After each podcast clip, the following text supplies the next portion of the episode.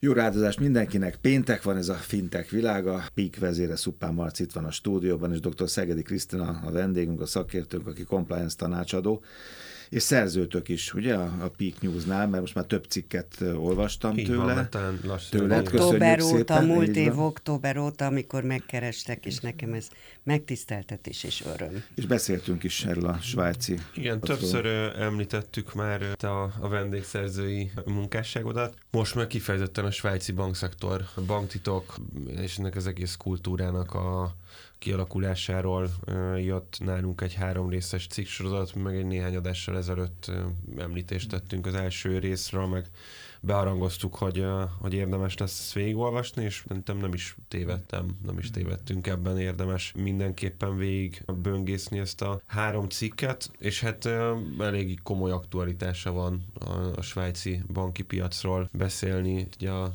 műsort megelőző kötetlen beszélgetésünkben a Credit Suisse-et említettük már, de hát ezt, erről ki nem hallott itt az elmúlt időben, meg talán vagy pár műsorral ezelőtt kérdeztem is tőle, gondolta, de volna, hogy egyszer úgy fog fogsz felkelni, hogy, uh, hogy nincs Credit Suisse. Hát aludni tudunk, ebben bízom benne, bízom benne, és föl is keltünk, de én nem gondoltam volna, hogy fel fogunk egyszer úgy kelni, hogy ez nincsen, de történt már ilyen. Krisztán meg azt mondtam, hogy érdekes ez, mert ott Svájc jól el van a hegyek között, de ez az egész svájci bankrendszer, hogy az milyen, miért ilyen, hová tart, honnan hová tart, milyen ügyek övezik, amikre lehet tudni meg. Ez úgy néha előjön, 10-20 évente ez általában divatos téma lesz. Most éppen ilyen időszakot élünk, ugye? Igen. De azt mondta, hogy ez jól vissza lehet menni a történelembe.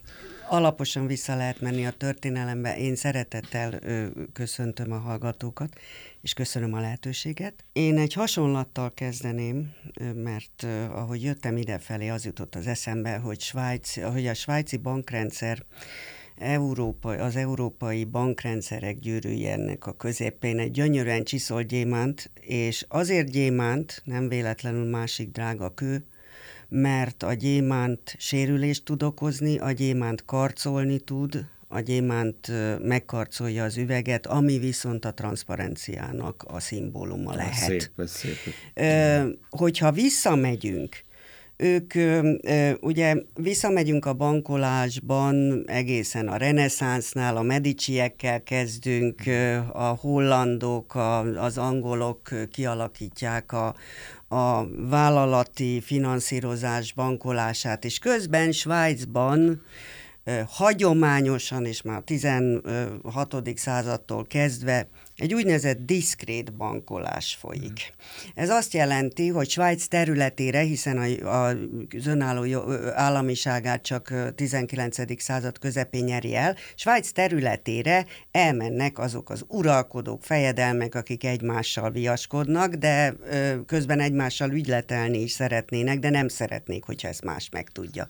És így ez egy ilyen központtá válik. Ilyen most is van. Ilyen most is van, csak 1900 1934-re, mert addig, és ez egy nagyon érdekes dolog, hogy milyen, milyen erős egy hagyomány, addig a svájci banktitok kifejezetten hagyományon alapszik, amikor 1934-ben részben válság okokból is, mert hmm. akkor van megint egy hatalmas bankválság Svájcban is, hoznak egy törvényt politikai harcok keresztüzében és megszületik a világ egyik legszigorúbb banktitok törvénye, amiről hát azután érdekes legendákat terjesztenek, és aminek tulajdonképpen különösebb feldolgozása nincs. Tehát a magának a történetnek, hogy hogyan alakul ki a svájci bankrendszer, a jegybank, a kantonbankok, a, a regionális jelzálogbankok, hogy hogy kerülnek oda a globális bankok fiókokkal, és ennek a történetét jól tudjuk követni. De még a lozani professzor is, aki, aki erről ír egy tanulmányt, és Nikola Feit is, akinek a könyvét a cikkembe be is idézem a svájci bankok rejtélyes világára, ők is kijelentik, hogy a svájci banktitoknak a történetét nem nagyon dolgozták föl. Valószínűleg ennek is megvolt az elégséges oka. Több vonzó tényező mellett, tehát a több nyelvűségen, a kedvező adó környezeten kívül a svájci banktitok azt hiszem, hogy az a leginkább erős, ami oda vonzotta a bankokat. De végül is Svájc igazi banki megerősödését azt a vasútépítések és az útépítések teremtették meg. Nagyon mulatságos történet egyébként, mert nem volt könnyű. A finanszírozás sem azért, mert az egyik kantonban megszavazták, hogy arra mehet a vasút, a másikban meg nem, úgyhogy középen így kimaradtak részek, de ez csak a sztori része a dolognak. De végül is ott olyan finanszírozási igény alakult ki egy olyan országban, ami hagyományosan, és ez viszont részben valószínűleg annak köszönhető, hogy hiszen Genf volt Calvinnak a székhelye, és a protestantizmus elhozta ezt a nagyon erős tartalékossági felfogást és, és puritán élet felfogást. Én azt olvasom, hogy a Svájcban hagyományosan a bevételeknek 14%-át az emberek rendszeresen félreteszik.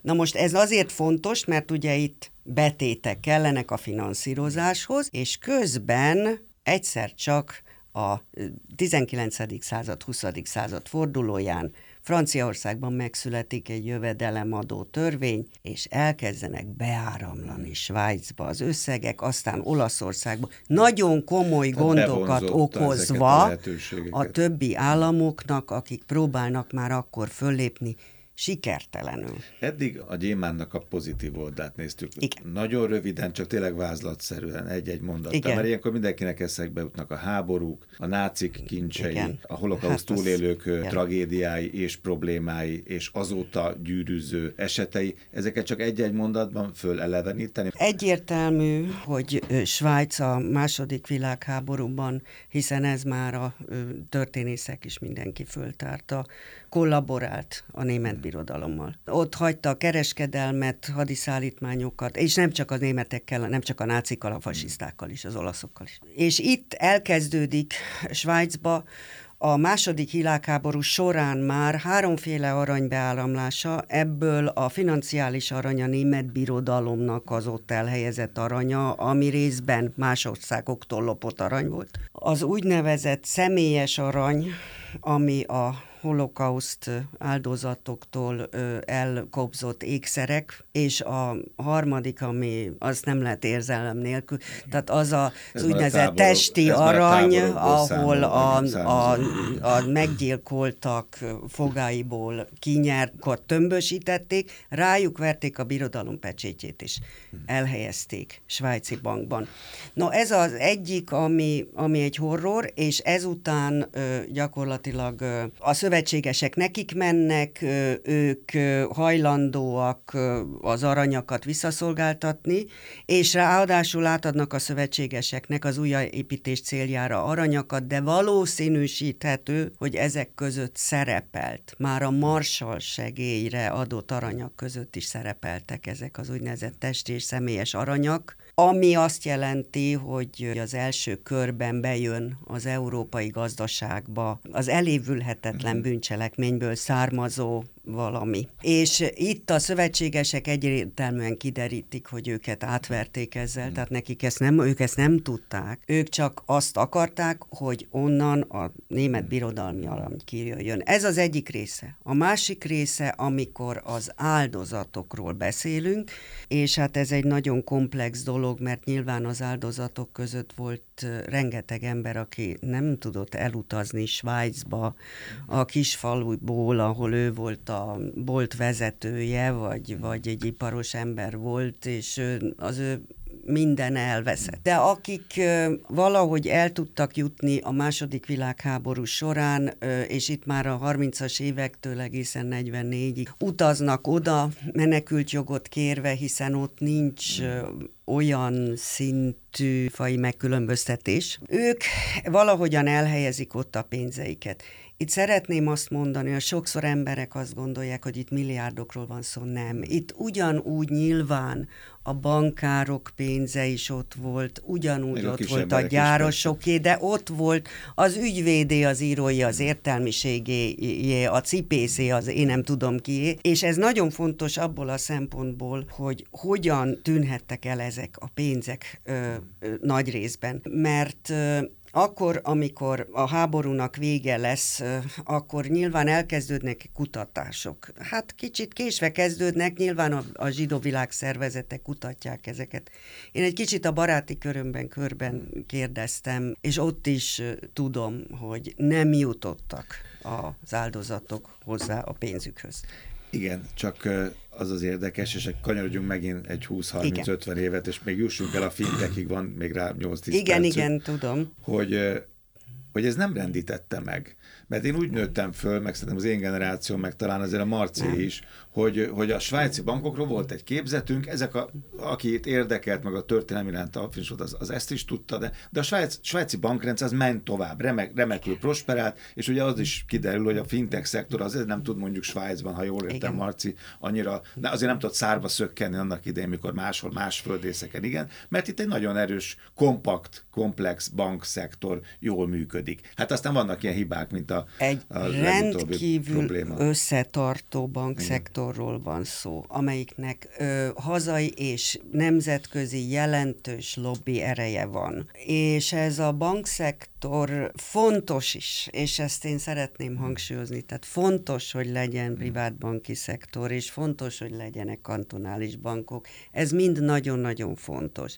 És nyilván akkor, amikor ezekről a történetekről beszélünk, akkor mélységes felháborodással kell beszélnünk róluk, mert a, a svájci bankrendszer önmagára büszke lehet. De hogy fordulhatott mm-hmm. elő az, hogy ilyen módon hátráltatott mondjuk embereket abban, hogy hozzájussanak a nekik járó pénzükhöz, akikről tudnia kellett, hogy súlyos áldozatokat, traumákat hordozó családokról beszélünk, itt nem egy vagy két emberről, itt milliókról, családokról, unokákról, akik mind, még mindig hozzák ezt a fel, hordozzák Igen. és fogják is ezt a feldolgozhatatlan traumát. Hogy fordulhatott elő, amikor ez kiderült róluk már az 1990-es években már egyre mélyebben, hogy eltüntettek számlákat, alkudoztak róla, nem engedtek De hozzáférést, hogy történhetett meg, hogy azt követően befogadják a diktátorok pénzét, az értékpapír csaló pénzét, a drogkereskedő pénzét, és befogadják, és befogadják mind a mai napig, és az emberek nem tudnak erről. Én egy szomszéd asszonyomnak mondtam, hogy lesz velem egy interjú, majd hallgassa meg, és ő azt mondta nekem, hogy ja igen, de a svájci bankok most már megígérték, hogy most már nem fognak pénzt mosni, meg kiadják a banktitkot. Én azt tudom mondani, hogy igen, nagyon fontos a svájci bankrendszer, és nyilván nem egy bűnös bankrendszer, de sajnos egy olyan gócpont, ahonnan bizony ezeket a bűncselekményekből származó hmm. pénzeket kimosták, és ezek bekerültek az európai hmm. gazdaságba, akár még az amerikai hmm. gazdaságba is, ami viszont azért hívom gócnak, mert a góc az, amit amikor a szervezetben keresünk, amiatt keressük, mert mindenféle olyan valamire utaló hmm. problémát okoz, és én úgy gondolom, hogy itt vagyunk a Credit Suisse-nek a bedölésében. És amikor egy ilyen dolog történik, akkor ez a dolog újra előkerül, Természetesen, ugye? Tehát, természetesen. És, és akkor jön az, hogy igen, de honnan volt pénze, hogy mit vállalt el, mit, amíg a falak állnak, addig hát igen, nem látni be a hálószobába. Ez Erről van szó, és akkor kiderül,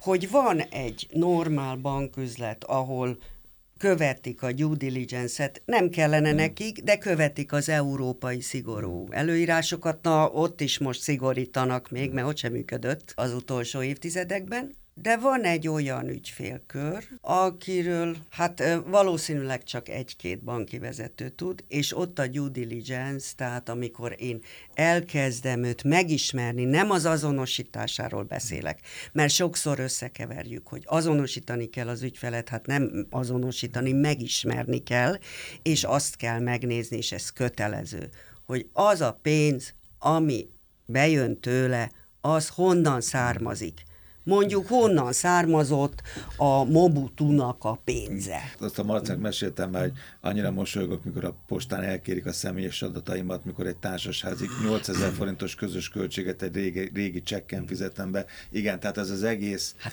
er... transzparencia, meg átlátható Svájctól egészen Budapestig az én társasházi csekkemtől a nem tudom kiknek a pénzig, ez egy nagyon érdekes dolog. Erről beszélek. Igen, tehát tehát azt, ez... arra, van, arra kötelezzük a bankokat, hogy a szokatlan tranzakciókat jelezik. Szokatlan az én esetemben például, hogyha nem tudom, hirtelen befizetnék. Igen, 300 millió forintot. nem igen. tudom micsodába. Na de hát kaptam a Csekonics nagybátyámtól, és biztos, hogy fölmenné a NAV-hoz. Vágókép, nézzünk egy kicsit a fintech szektort egy, egy, egy pár percben a végén. Itt a múlt heti adásra rákötve találta egy nagyon jó adatvizualizációkkal mm. teletűzdelt jelentést a fintech, a svájci fintech szektorról. Kezdenék azzal, hogy legyen egy átkötés. Svájcban 300-nál is több banki licenszer rendelkező intézmény van. Ezzel szemben van összesen 384 darab, a tavalyi évben 384 darab fintech cégről beszél ez a riport, amire alapozom itt a, a most elmondottakat, ami azért izgalmas, tehát ez, ez, ez tök jól determinálja azt, hogy,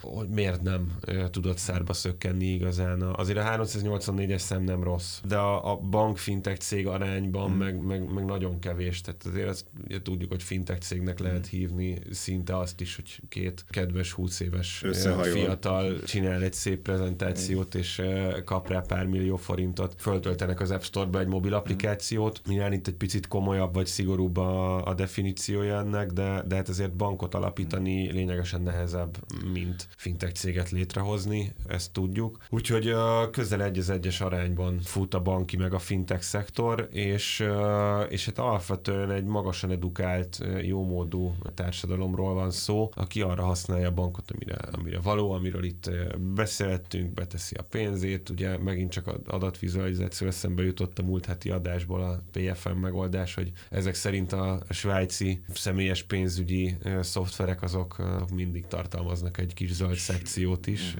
vagy kicsit nagyobbat, hogy ez a 14 százalék megtakarítás, átlagos megtakarítási ráta, hát ez durva azt hogy Magyarországon van valami ilyesmi, hogy a keresőtársadalom összesen 20%-a tud bármennyit megtakarítani, ahhoz, ahhoz képest azért ez beszédes, ezt szerintem ne adatvizualizáljuk, csak tegyük zárójelbe. Ami még egy izgalmas adat itt szintén a csártokból kiütötte a szemet, hogy hát valamiben a svájciak sem állnak jól, a női alapítók és női vezetők nagyon durván alul reprezentáltak. A fintech cégeknek a 9%-a a, a, ennek a 384 cégnek, az alapítóiknak a 9%-a nő, és a management tímekben sem jobb a helyzet, de hát nyilván egy férfi alapító miért jutna el odáig 2023-ban, hogy, hogy női management tagokat válogat. 2021-ben a management tímek 10%-ában van összesen női szereplő, és a vezérigazgatói vagy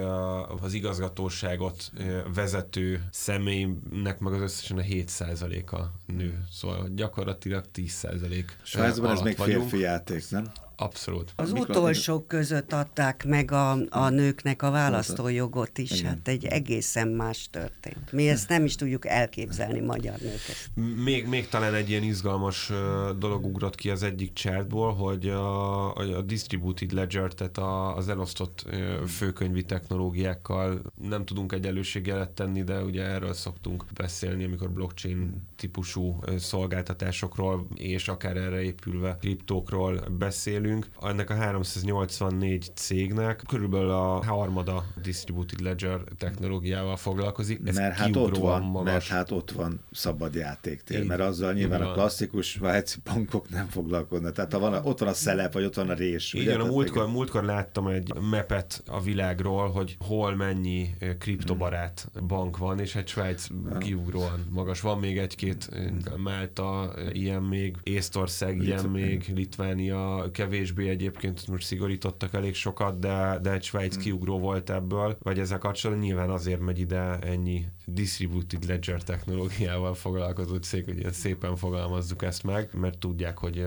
nem kell a szomszédországba menni bankolni, hanem itt helyben el tudják intézni, mert nem feltétlenül kérdezik meg, hogy honnan származik az a pénz, amit a tokenjeiknek az eladásából tárolnak a bankszámláikon. Nekem marad a csoki, meg a sajt, meg az órák, ez egészen meg, biztos. Meg biciklizni kell menni és síelni Svájcban. Tények és fontos. legendák a svájci bankok botrányairól, dr. Szegedi Krisztina Compliance tanácsadó cikkei írásai, tehát akkor a Peak News-on, és a, a harmadik rész az, az most egészen friss, úgyhogy érdemes ezeket átböngészni. Nagyon szépen köszönöm, hogy itt járt nálunk. Hát Marci, én is köszönöm. Jövő héten találkozunk Fintech Világ a pénteken, az érdekességek, az információk, a, a svájci cikkek a fintech.hu-n.